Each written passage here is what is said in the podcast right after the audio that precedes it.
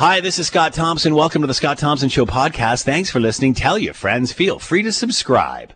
Coming up on today's show, the mayor and the premier are putting differences aside to discuss LRT. Is that the clanging of the bell I hear in the distance? A prominent Russian is poisoned by his own government.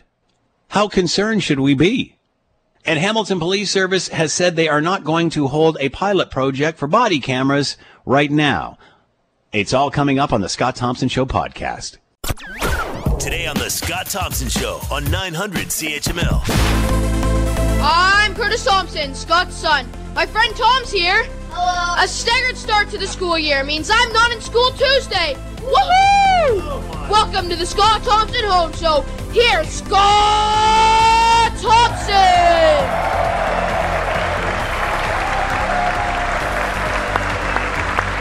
You know, the studio is getting more and more crowded. Is everybody safe distancing here? Thank goodness they had their masks on. Uh, good afternoon. It is 1210. It is 900 CHML. I'm Scott Thompson. Will Erskine back at the station, keeping the Scott Thompson Home Show on the air as we f- uh, finish off week number 25 week number 25 and uh, kids supposedly going back to school uh, would have been on tuesday. However staggered starts and such uh, depending on where you are that is uh, all changed and of course allowing more time for everyone to get ready for uh, the big day. So uh, again the longest march break in history continues uh, feel free to jump into the fun. We would love to hear from you. Lots of ways to do that. You can hit the website, send us a note, Scott Thompson at 900chml.com. Don't forget about Facebook and Twitter. You can find all of the commentary uh, there, the podcast edition of. Uh, what's that sound I'm hearing? Is that the? Uh, no, that's that's the boys outside the door. Uh, no, I think over and above that, what I'm hearing is the clanging of an LRT bell. Here we go again, man, fascinating. And you know, I knew this was going to happen. Uh, covering the press conference of uh, Premier Doug Ford yesterday in Hamilton, of course, he was going to get asked about LRT. And when he was, the reaction was quite positive, especially now that LiUNA uh, seems to be involved. First, let's start with uh, some clips here of what the premier had to say. Even if we get some of it going, we, we have a billion dollars. Here's a shout out for the federal government. For the federal government, we need your help. We need you at the table. And I know they want to, but they haven't, uh, they haven't showed up at the door yet. Once we get the support of the federal government, the provincial government, and public-private partnerships through LiUNA, we can get it going. And as the mayor and I said, even if we move it a little bit, move it, get half, get two-thirds, get anything going, we can add on to it. The critical thing is get the shovels in the ground. And my theory in life is there's always a way to make things happen. Uh, they may not happen overnight, but the money's sitting there. And my friend, Deputy Prime Minister, you've always supported us, but we, the people of Hamilton need your support.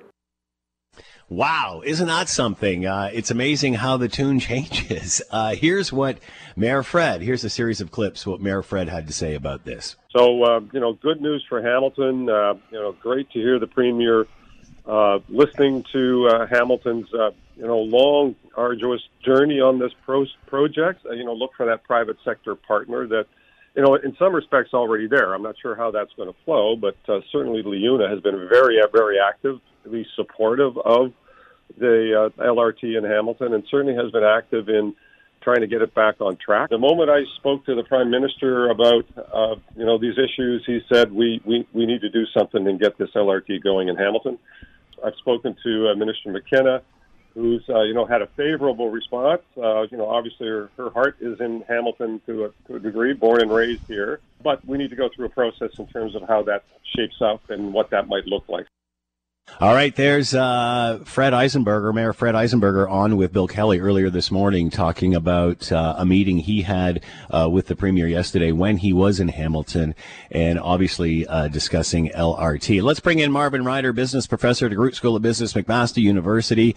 Uh, he is with us now. Marvin, thanks for the time. Hope you're doing well. Just fine, thank you. And by the way, I was a little worried earlier in the week when uh, Chris was talking about remuneration. I thought by now there might be a strike at the Thompson household and uh, a unionization effort in foot. Well, you know what's going to happen once school starts and he's off to school. There's going to have to be some sort of an arrangement, a recording session going on, and who knows where that's going to lead, Marvin. Yeah. So I, I, think you're absolutely right. Uh, the longer this goes, the harder it's going to get for Daddy. That's for sure. anyway, are you surprised to be hearing the clang of the LRT bell again?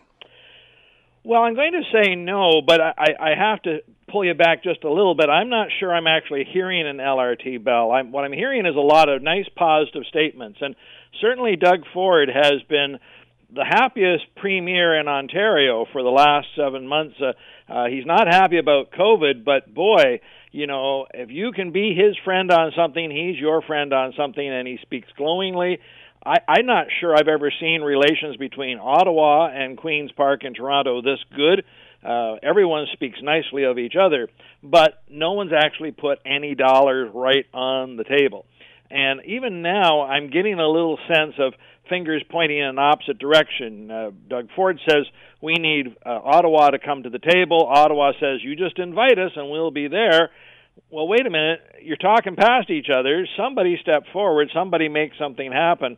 But uh, to your point, it, we've got at least good positive sound bites. That isn't what we had. I can remember very clearly in December of 2019 when Caroline Mulroney came into town. She's the Minister of Transportation to make an announcement. It turned out to be the announcement that was going to kill the LRT. Going to do a press conference. Then she didn't do that. Then she did this. Then she kind of crept out of town. My goodness, what a difference uh, less than a year makes. Uh, we were talking about this uh, a few weeks ago, and again, we've talked about it so many times it's hard to remember when. Uh, and and I remember you saying at that point that when when all of this, uh, perhaps when the first uh, uh, note of the LiUNA deal came out, that this was pretty much in the province's court. now that the that the premier has said what he said, is it now in the Fed's court? I mean, I have a hard time believing this is all going to get caught up in etiquette on who calls who.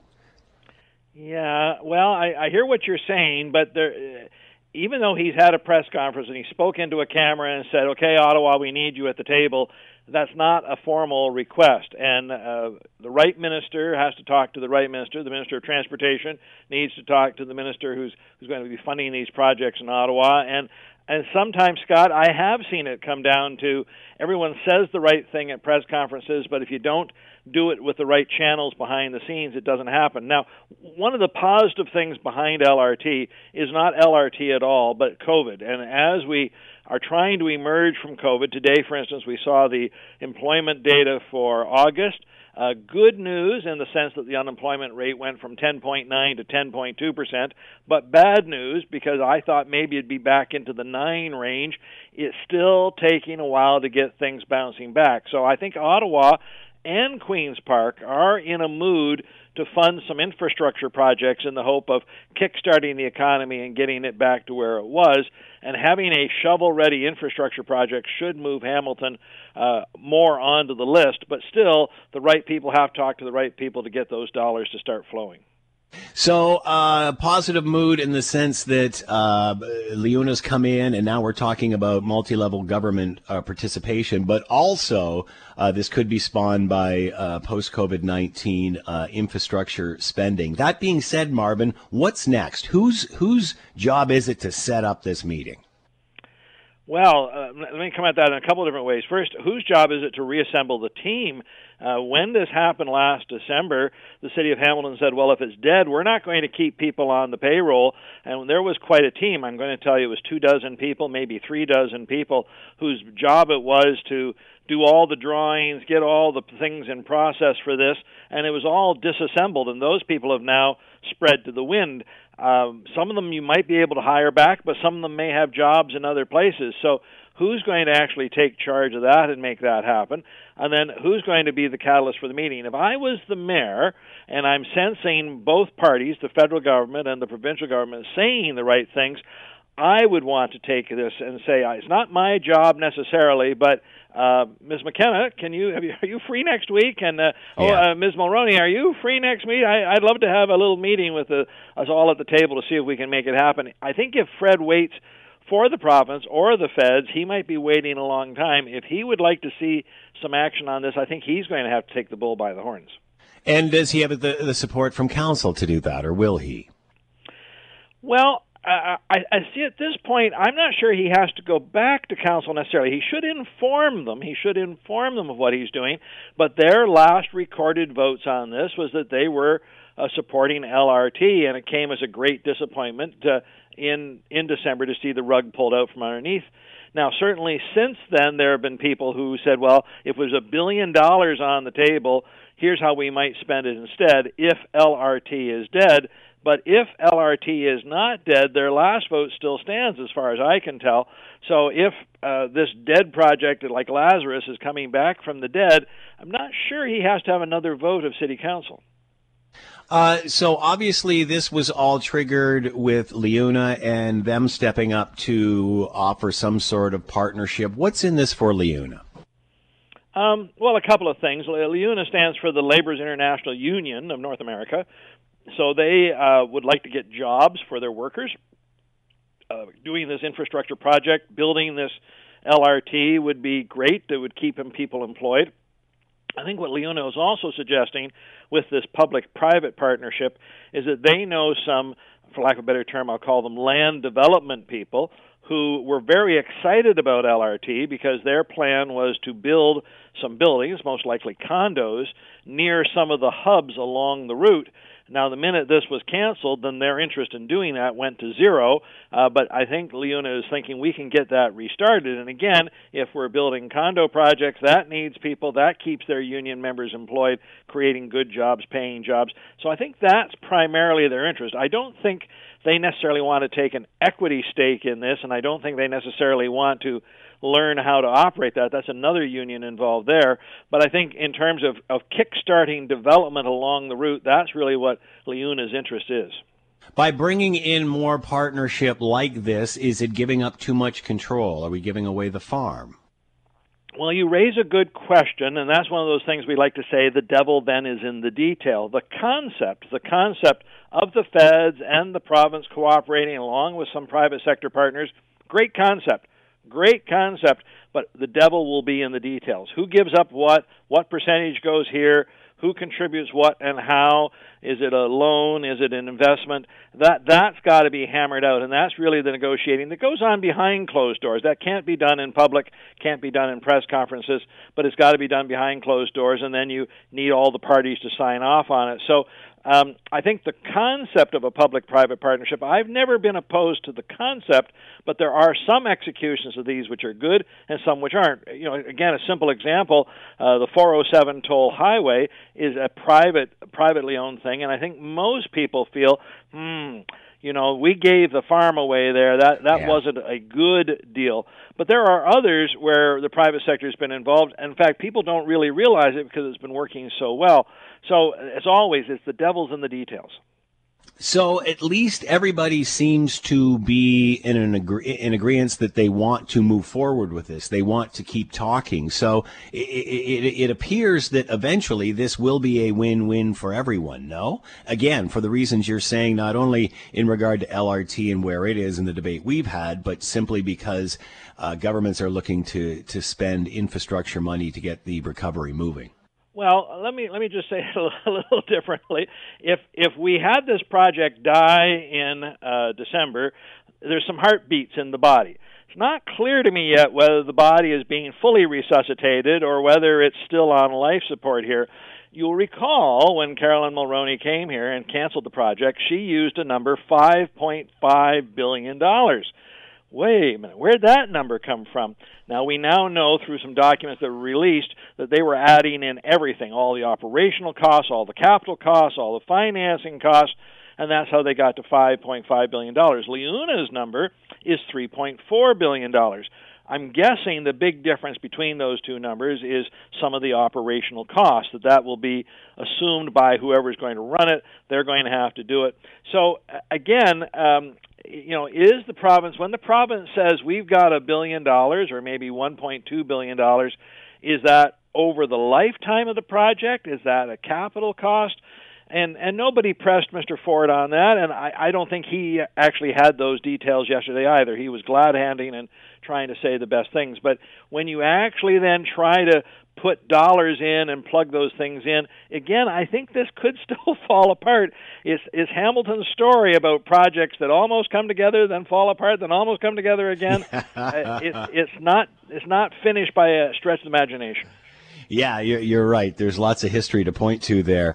Uh, is there a timeline here, Marvin? And I know I'm asking you a question that you can't answer, but is there a timeline here, a sweet spot to get this restarted? Like, for example, if we don't get this restarted in the next three months, it's dead, six months, year, what have you?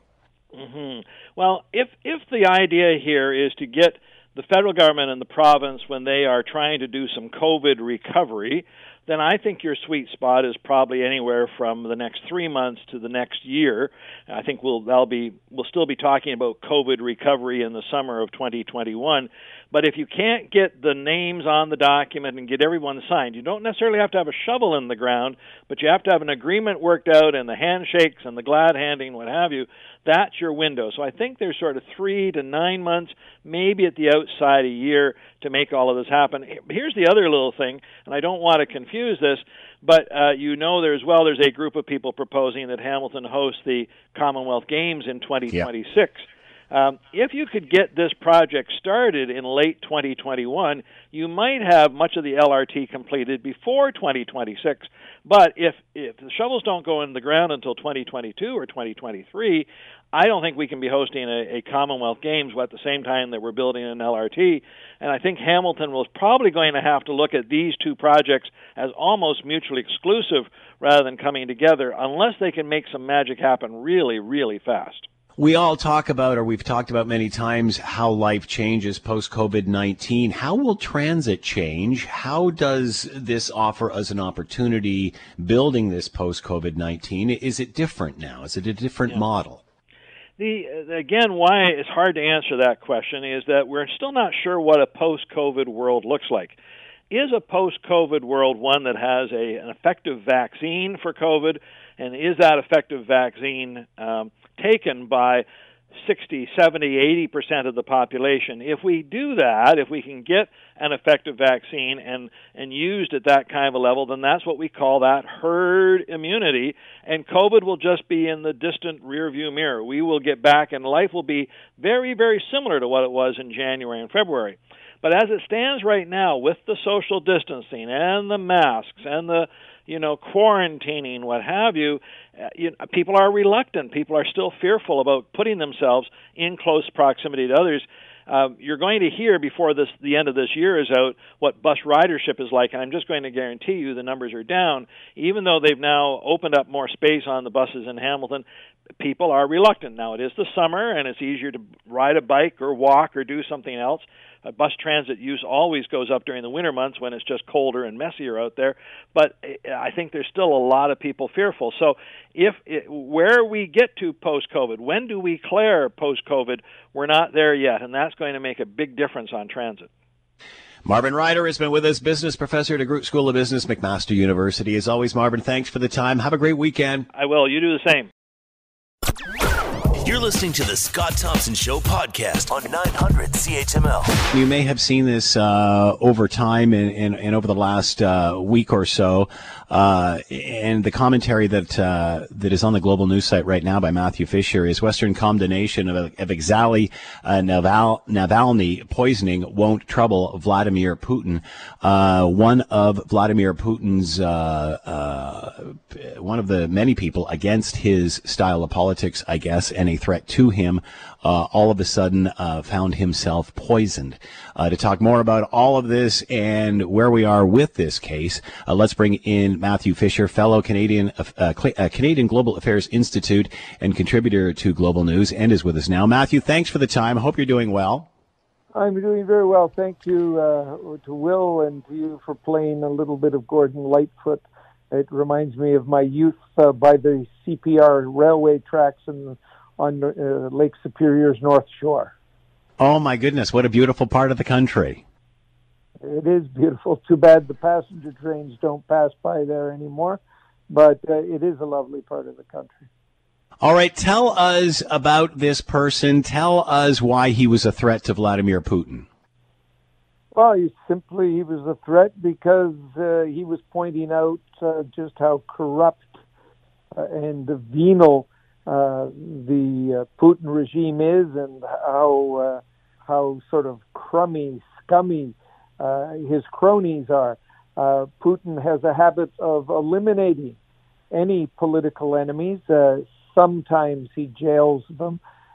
Sometimes he poisons them. And in this case, it sure looks like it's a poison, a type of poison that only can be made in state labs. It's a military grade nerve agent known as Novichok, which means newcomer or new guy uh, from the Russian. And uh, Alexei Navalny has been a thorn in Putin's side for a number of years and was now uh, embarked on a cross country uh, campaign to uh, incite people to demonstrate against Putin's regime. And of course, Vladimir Putin, being a dictator, doesn't like that kind of stuff. And uh, without anybody holding him back, he tends to have people he doesn't like thrown in jail on trumped up charges or murdered. How do we? What what points the fingers toward Russia? Is it because of the agent that was used, the chemical agent used, the poisoning? It, it, it is the agent specifically because they are believed to be the only ones who have it, and also because it was used before in Britain to kill um, or attempt to kill a um, an ex KGB agent who, in a spy swap, had gone to live in Britain. And while the agent fell seriously ill, as Alexei Navalny has uh, coma and a terrible illness, uh, in that case, uh, a British person who handled the nerve agent, uh, I think it was in a garbage can in Salisbury mm-hmm. uh, to the west of London, died. So uh, it, it, was murder and attempted murder in this case, and the two people who uh, are believed to have been behind it, their photographs were taken entering Britain and also uh, in Salisbury uh, on the day of the poisoning, and they only stayed a day. Uh, those men are both members of the GRU, or, uh, and the GRU is the secret police of the military in Russia. So uh, uh, it certainly does point towards Russia. And the, you know, Russia denies all of this again and again. But when the same country is implicated multiple times, and when the same agents uh, to kill people are sometimes used, they're guilty. At some point, you just have to admit they're guilty, and that is what the West uh, thinks now uh, about this. Not just NATO, not just Germany, but all of the West. I, I believe Canada has come down also uh, on the side of believing this story about poison. And by the way, it, it, it is an agent that if you touch it, you get very ill. And it is believed that uh, the Russians sprinkled this toxin, uh, Novichok, in Alexei Navalny's underwear. Oh my! Holy smoke! Because initially it was thought it was put into his tea, was it not? It was thought initially that it was his tea, but that apparently is a different kind of agent, the one that you would ingest, and the Novichok agent is one that uh, comes into your body through your skin. And so that is uh, very much what what East German military scientists uh, believe. Either his socks or his underwear, and uh, apparently his underwear uh, is preferred to his socks. I don't know why they may have samples of it, or it may hmm. be something they got from his body, or where the the poison is concentrated in his in his body. I, that I don't know, but that is what they believe. And what is Nalvani's condition now? Serious, uh, grave, uh, but apparently not uh, life threatening at this point. He was very near to death uh, uh, within an hour or two of having somehow got this poison into his blood system. He's in Germany's best, or at least its most well known good hospital, the the uh, charity or Charité Hospital in Berlin, very famous hospital going back more than a century. Uh, he is getting world class care, but he is still uh, comatose. How did he get to Germany? What was that process? Well, of course, it was delayed. Russia said, uh, first of all, they wouldn't give his family access to him in Russia. And then their doctors decided he was too ill to travel. Uh, in countries such as Canada, it's really the family that, that decide these things. They listen to doctors and very often take doctors' advice, but it's up to them. In Russia, it doesn't work that way, so he was delayed. The belief is that Russia wanted to delay his medical treatment for at least a couple of days to get the poison out of his system. And uh, apparently that didn't work. Finally, after a day or two of yes, no, yes, no, and his family getting limited access to him, his own doctors getting limited access to him, uh, a hospital flight was arranged, uh, a critical care flight that, that took him to Berlin. How much of a threat is uh, Navalny to uh, Putin? How, how, why now? Why is this happening now? Well, he's not that big a threat. Nobody is a threat to Putin, and the reason they aren't a threat to him is because every time anybody kind of puts their head above the parapet, they get squashed. They either get thrown in jail for 10 or 15 years on trumped up charges, they're expelled from the country, or, or uh, they're murdered. And so he's not that much of a threat in that context. But also, by Western standards, uh, Putin is still very popular among his own people. His popularity, though, is down. It used to be at around 80% and then 70%. And now his popularity is somewhere in the 50s, they say. Now, I never really trust Russian polls, but uh, that is what they say. Yeah, but Putin is still hugely popular. Uh, he is the guy that Russians want. Russians, historically, back to the time of the czars, uh, liked these kind of people. And the way czars and uh, Stalin in the Soviet period and Putin deal with their enemies is through things like poison. Uh, I read an article uh, in the United States by some professors that say that since the 15th century, Russians have been eliminating their enemies with poison. Uh, so this is a very old game in Russia. The Western reaction, though, is interesting. Every time Russia does something outrageous, that includes the invasion and seizure of Crimea, their actions in the Donbass and eastern Ukraine, uh, what they've done with uh, what used to be Soviet Georgia, the, the country of Georgia, is every time they do something terrible, the West tut tuts. They strongly condemn it. That's what Canada did this time. That's what other Western nations did. And then there are no real consequences be- besides some sanctions and some visa restrictions on, on a few Russian officials. And, and that's not nearly enough. Uh, if the West wants to stop this sort of thing, they they've got to make a lot more noise about it and do concrete things like stop trading in important specific areas to Russia. We won't do it.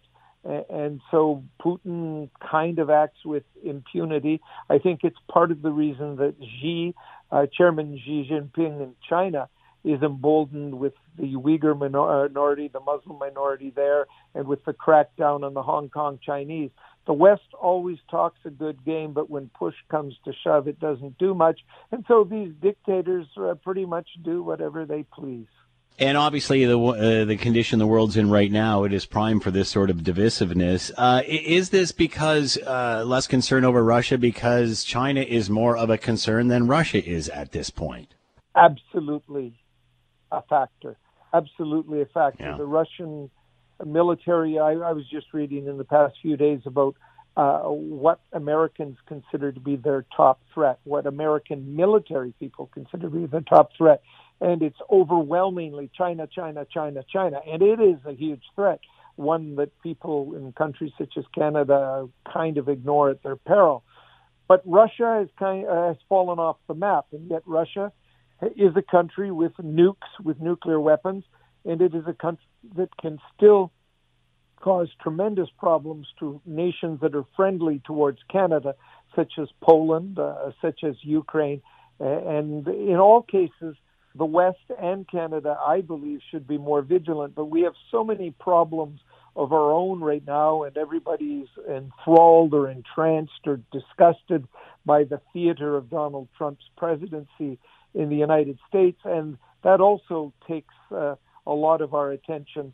And so we're not really paying uh, nearly as much uh, uh, attention and time to Vladimir Putin, to Russia, to China, and uh, in such periods of time, uh, dictators get emboldened.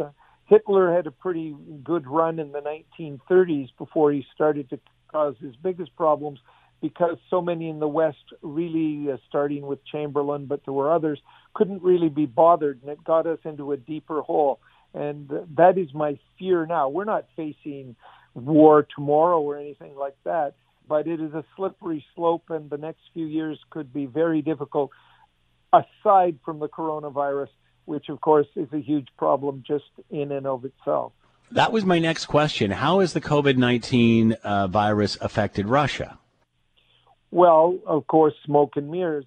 Russia Yeah. now is, I believe, the third or fourth uh, most infected country in the world. Uh, but curiously, uh, they rank about 40th or 50th in actual deaths. So Russia, miraculously, according to Russian statistics, the outcome if you get coronavirus is probably uh, 10 times better for you than it is in Canada. Well, given the, I I lived in Russia for eight years, the terrible state of their healthcare system, uh, these figures are preposterous. There's no way that Russians are 10 times safer than Canadians. It just does not make sense at all. Uh, and so, uh, my belief, the belief of many people, including a lot of Russians, is that they're cooking the books and, as usual, not telling their their people the whole truth. And when you don't have an effective press, when there is no political opposition, of course you can get away with these kind of things. You can a little bit in Canada, but it doesn't last very long. You can get away with that stuff in Canada for a couple of months. You can get away with that kind of stuff in Russia for decades.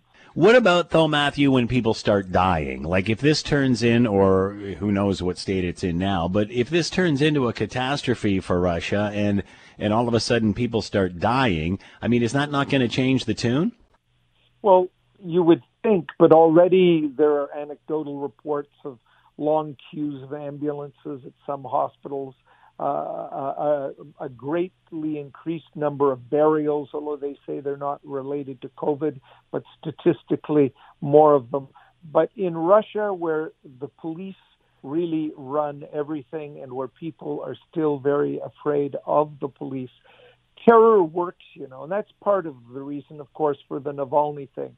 It's to uh, to use the old French expression to encourager les autres, to to to make the others aware that this could happen to you if you don't play ball. So Russians will be more silent than Canadians might be when faced with the same evidence right in front of their face. It doesn't mean they don't think it, but they dare not express their view because there's a history of people disappearing into the gulags or being killed uh, if they if they make too much noise that the state doesn't like.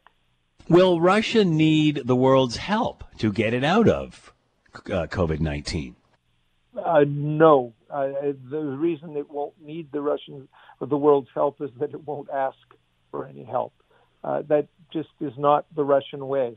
Uh, this will pass at some point, either because of the herd immunity idea or because uh, a vaccine is invented. Don't forget, Russia already has a vaccine.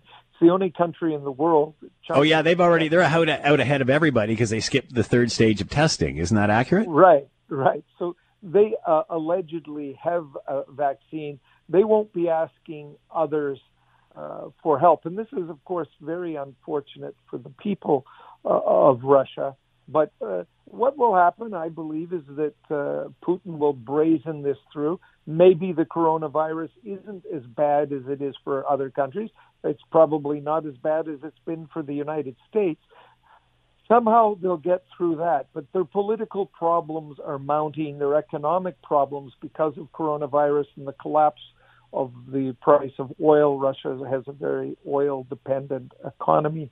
Uh, all of these things are factors uh, that mean Russia is in a slow spiral uh, downward. And what happens when countries get in trouble like that? Uh, the way to restore a leader's popularity and to unify the people is often to do things outside your own borders. And that is another reason why we, wish, we should fear Russia. Ukraine, when Russia went in and took uh, Crimea, Putin's uh, popularity was flagging at that time and went way up. Uh, there may be another uh, Russian adventure outside its own borders to prop up support at home. But Russia is a country with very deep uh, problems. Uh, there's also a chance at some point that another strong man in Russia will replace Putin, and uh, uh, you have to be careful uh, about what you wish for in these situations because, uh, well, we don't like Putin at all. There may be somebody behind him who's even worse. I mean, he is nowhere near as bad as Stalin. God forbid if Russia uh, finds another Stalin. Um, last question here. What about if all of a sudden there was to be a change in the U.S. president come November? How does that change Putin's position? Well, superficially, probably it's not good for him because Donald Trump is one of the reasons people think uh, Putin has been able to get away with so much because Putin admires him so much and uh, has claimed that they have this wonderful friendship. Uh, nobody else anywhere can really get this, but that is what Trump has said. Joe Biden would not be that way at all, but the U.S. military through NATO uh, is still resolutely opposed to Russia, and they, as much as they possibly can, ignore Trump.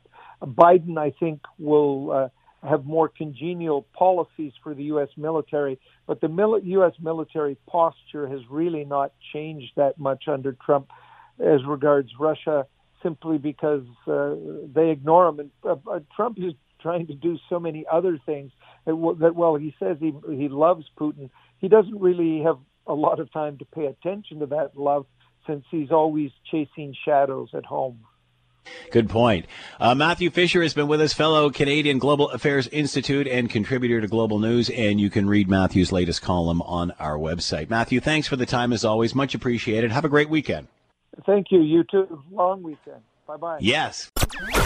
You're listening to the Scott Thompson Show podcast on 900 CHML. All right, let's move on. Lots to talk about still within the city. The Hamilton Police Service have said they are going to hold off on running a pilot project for body cameras for now, but some say that it is just a matter of time. To talk more about all of this, Chad Collins is with us, City Councilor Ward 5. He's with us now. Chad, thanks for the time. Hope you're doing well.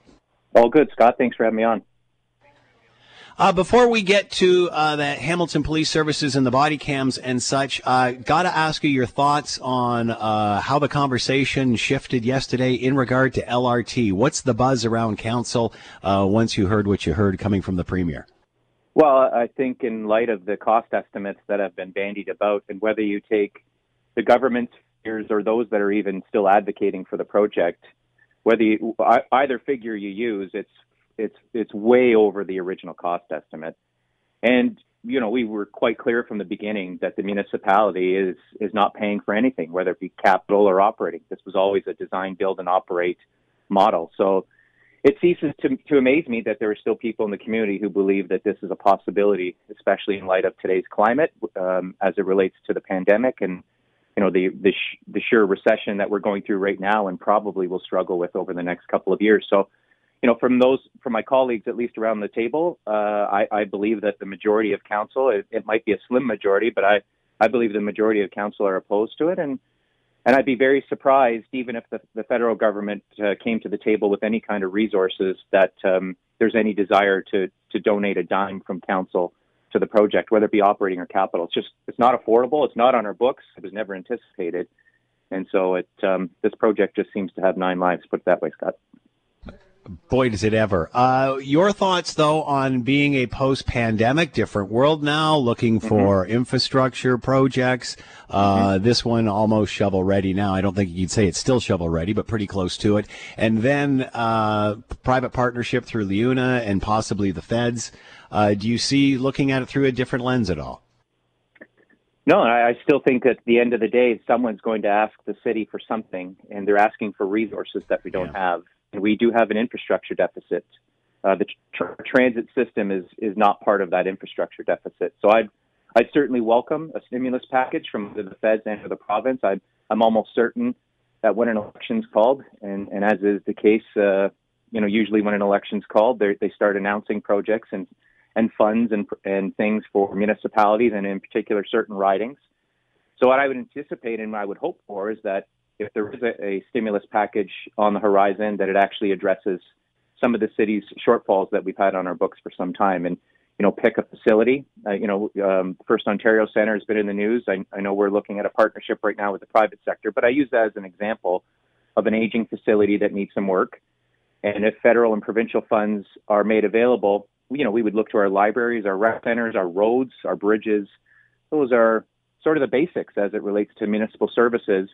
And those are, I believe, for my constituents and for my council colleagues, at the top of the list, not something that is an enhanced new project where there's unknown costs associated with the operating. So you don't think that any of this new discussion has legs moving forward? I don't believe so. I don't believe so, and I and I, I the city has no capacity to take on debt. So uh, you know, I understand that some have mentioned that the city could borrow money from the private sector. Well, it, it's pretty hard to beat the interest rates that the city can get. So from a borrowing capacity, we're, we're in position to do that on our own. Our issue is debt, and we're, we're not interested in taking on debt. It's much like a credit card. You have to pay for the principal and the interest. And there's a big price tag attached to that as it relates to the LRT. So we're, I, I understand that some will, will, will do anything at this point to keep it alive. Um, you know, if we're in the two to three billion range for just its capital costs, uh, uh, why would we sink an opportunity for resources like that from other levels of government into something that, again, isn't part of our infrastructure deficit at this point in time? So I, you know, those discussions will happen. I think Scott at a later date. Um, uh, we're get, still getting mixed messages from the province. One week, it doesn't look like they're supporting it. The next week, it looks like they're supporting it, and there's this big question mark in terms of where the federal government's at. And I know that I know our own personal financial situation as it relates to the pandemic. I can't imagine what the books like for the, look like for the federal government and the province. So I'd be surprised, you know, if if all the funds were made available in light of the cost es- cost escalation that has been, uh, you know, publicly advertised. Chad Collins is with us, City Councilor, Ward 5. Chad, let's talk about uh, body cameras. Has this discussion changed, body cameras being worn by Hamilton Police Service or even any other police service since uh, the death of George Floyd? How has this discussion changed? Well, we look at it in a Canadian context, and we're, you know, I, I understand there's a lot going on south of the border, and that's where we've seen you know, the nonsense related to defund the police. And we certainly, you know, we've received emails and we had that discussion yesterday. And of course, uh, body worn cameras, as was noted in the report, um, you know, there's a contingent out there that would like to see Hamilton police and other police services across the country wear them.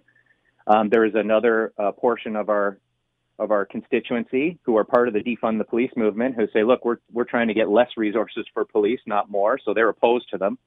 And then I think there's a lot of people out there who just don't have an opinion. It's not something that I regularly receive calls or emails from my constituents about in terms of it being a priority. But it certainly is a topic of conversation. So we we've studied it now for a number of years, and we're waiting for other examples. And there are very limited, very few police services in Canada. It's certainly common in the United States, but in Canada, um, there are a few examples to date to glean information from in terms of you know the positive aspects and, and some of the pitfalls. I, I think the overriding concern, Scott, has been cost. And so I, I, you know, I said yesterday at the board meeting, I think it's inevitable for body worn cameras to be uh, with all police services at some point in time. We we see, you know, we're being taped every almost minute of our life when we're out in public. Yeah. Whether you're in the grocery store or whether you're you're at the bank or whether you're on public transit now, we have cameras for the safety and security of our transit operators and every person has a you know a smartphone in their pocket ready to shoot something if it's if it's happening. So I, I don't buy the um, the privacy issues. It's we're we're we're about a decade or two past that now. Uh, but I do think the affordability issue is is something that is concerning for us. And you know we have to be cognizant of the fact that only so many things can be funded in a calendar year through our capital budget. And back to the last conversation, the the financial landscape has changed for everyone, and the city's not immune to you know some of those economic um, issues that everyone's facing. And we don't have this in our capital budget. Next year, we're required by law, all police forces, uh, services, sorry, are required to update their 911 systems. That's going to cost us 2 million. We've long planned for a new police station in Waterdown, and that's on our books. And so, you know, from a from a, a priority perspective, body worn cameras aren't at the top of the list as it relates to the police's capital needs.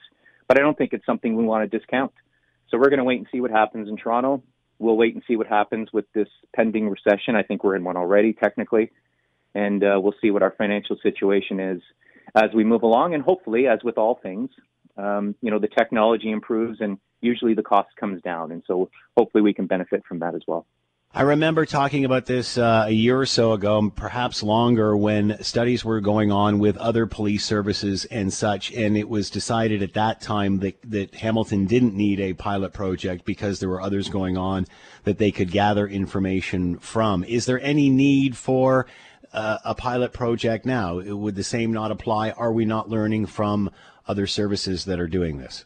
Yeah, we could. We certainly could do it without a pilot. I think the recommendation from from the chief and our should we have leadership. a pilot, Chad? Sorry, give me that again, do you, Scott.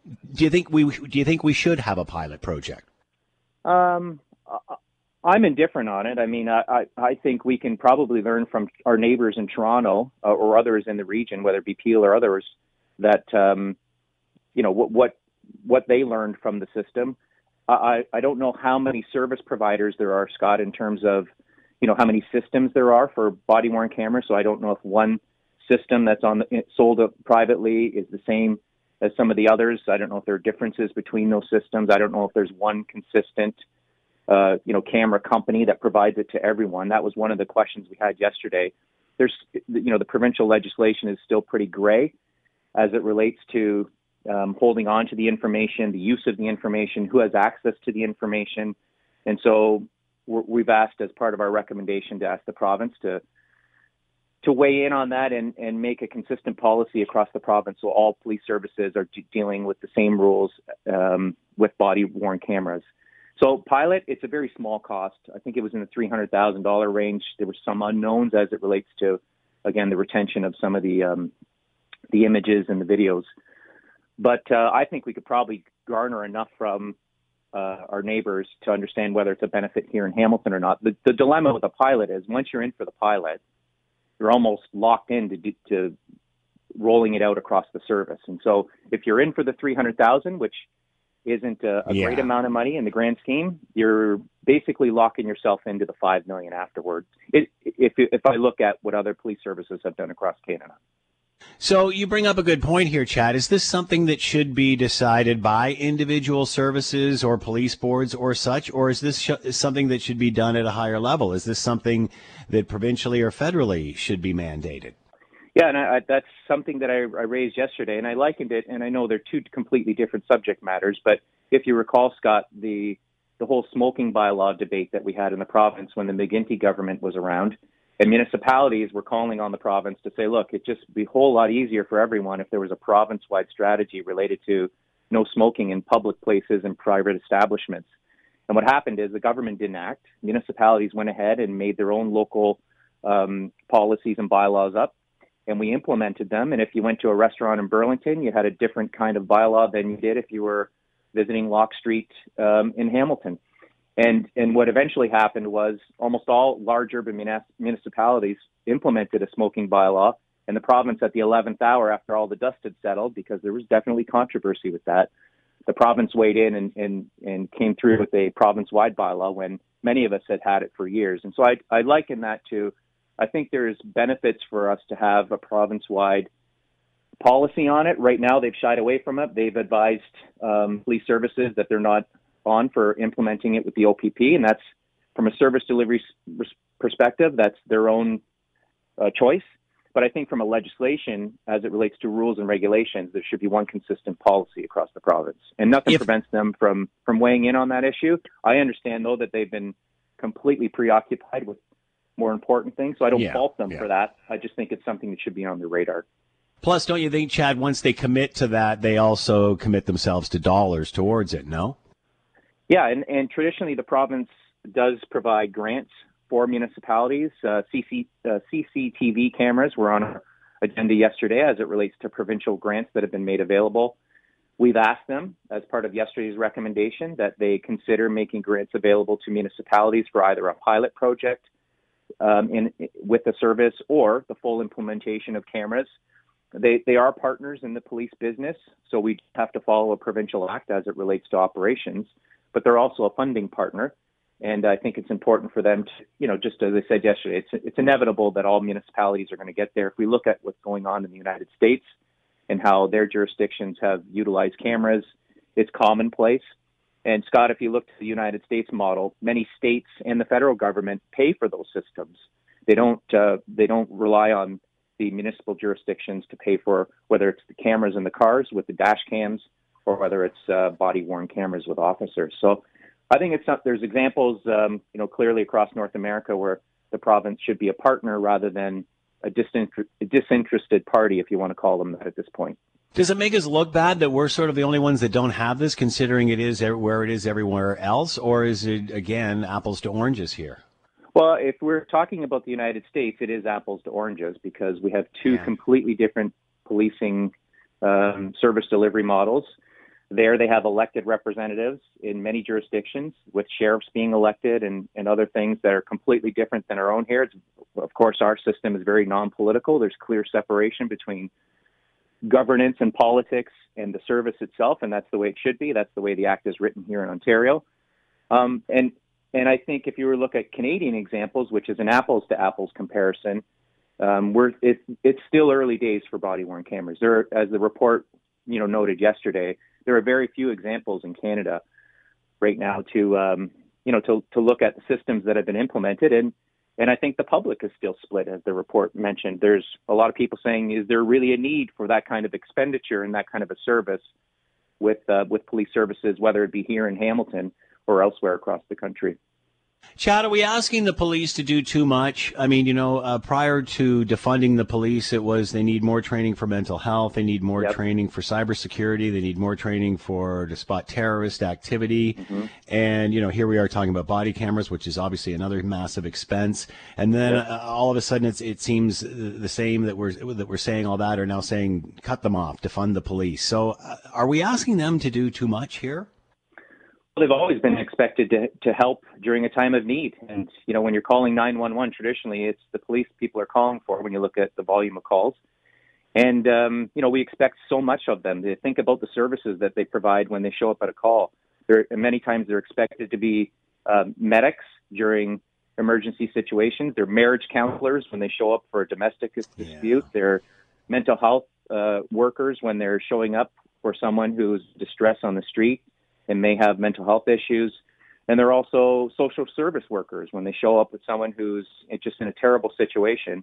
They're not just, you know, the, the stereotypical show up at a bar fight on a Saturday night from the 1960s kind of thing. It's today's policing is such so much more complex than it was many years ago, and we do expect a lot. And to be clear, and I mentioned this yesterday, Scott, at our meeting, they are trained for those circumstances and, and those interactions with the public. The, the training they receive is constant. And I think what we emphasized yesterday is that they need to be, they need more resources to deal with these complex situations. And we don't just call for the police now. The police are showing up at calls and responding to service calls with mental health workers beside them. So civilians who are skilled and trained at dealing with people with mental health issues. They're showing up with, um, in some cases, social service workers where someone may have a housing issue and, and the call is uh, is someone who's on the street and may need some guidance to a shelter or into a into a home setting. And so they're they're working in partnership with hospitals. They're working in partnership with social service workers, and I think it shows how complex those systems that we have. They're so complex um, that I, I think you're right. I think we do ask a lot, and I think the expectations are that uh, everything's going to go smoothly when they show up with these very complex situations. And unfortunately, that's that's not always the case. And so, I think more resources into training, de-escalation tactics in terms of what's the most modern uh, ways and means in which to deal with someone who has mental health issues or substance abuse issues. Those are that's the path we need to go on. We shouldn't be penalizing the police because they have a tough job. We should be giving them more resources to ensure that when they do show up at a call, they know what they know what to do and, and they've been trained to to properly deal with it. Well said. Chad Collins is with us, City Councilor, Ward 5, talking about Hamilton Police Service. Uh, going to hold off on running a pilot uh, project for body cameras for now. Chad, thanks for the time. Much appreciated. Be well. Have a great weekend. You too, Scott. Take care. The Scott Thompson Show, weekdays from noon to 3 on 900 CHML. This is the Scott Thompson Podcast, available on Apple Podcast and Google Podcast or wherever you get yours. And don't forget to subscribe, rate, and review so you don't miss a thing. I'm Scott Thompson, and thanks for listening.